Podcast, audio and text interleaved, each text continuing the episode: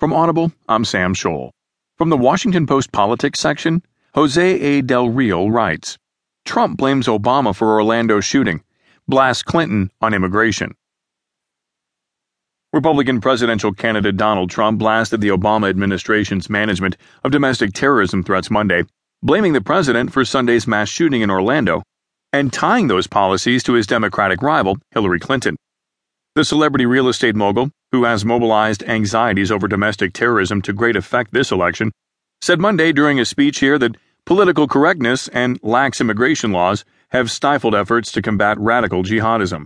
Those anxieties have been at the core of some of Trump's most controversial proposals, including his call to temporarily ban all Muslims from entering the United States. Truly, our president doesn't know what he's doing. He's failed us, and he's failed us badly.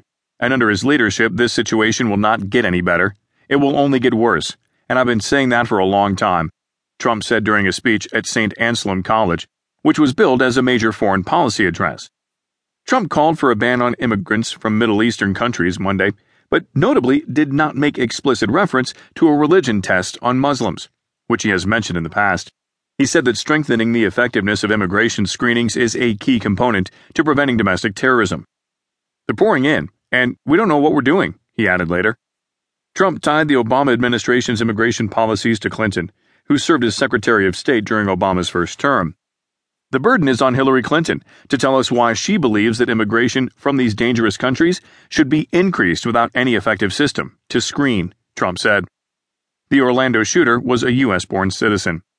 Trump's tough rhetoric on national security has endeared him to fearful Americans who believe that domestic terrorism threats have grown under the Obama administration, even without comprehensive proposals for upgrading the country's national security apparatus. Trump's support among Republican voters grew after terrorist attacks late last year in Paris and San Bernardino, California. But critics have blasted Trump for his response to the attack on an Orlando L G B T nightclub, at once the largest mass shooting in American history, a terrorist attack, and a hate crime. He initially omitted offers of condolences, instead launching into a full-scale political attack against his Democratic rivals. Appreciate the congrats for being right on radical Islamic terrorism. I don't want congrats. I want toughness and vigilance. We must be smart, he tweeted Sunday, one of his first public statements about the attack. On Monday, Trump asked those attending his speech to observe a moment of silence for the victims. He also offered his support to members of the L G B T community, speaking compassionately about their struggles. We express our deepest sympathies to the victims, the wounded, and their families. We mourn as one people for our nation's loss and pledge our support to any and all who need it, Trump said.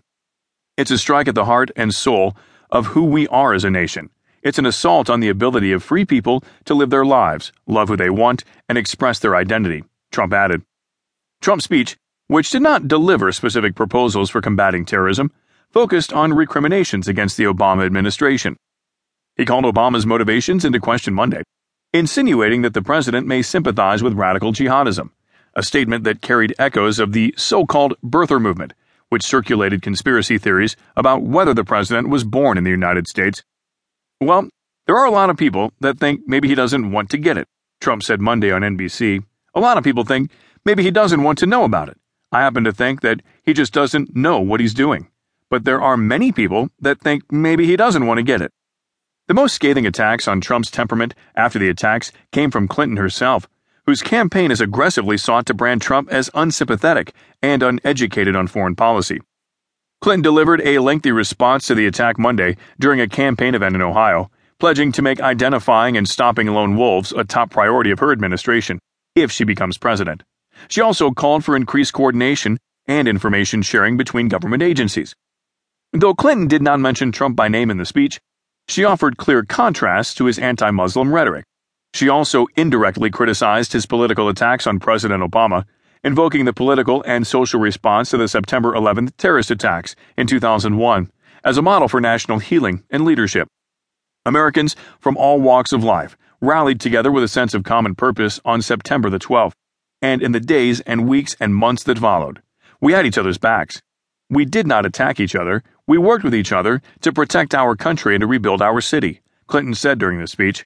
It is time to get back to the spirit of those days, the spirit of nine twelve.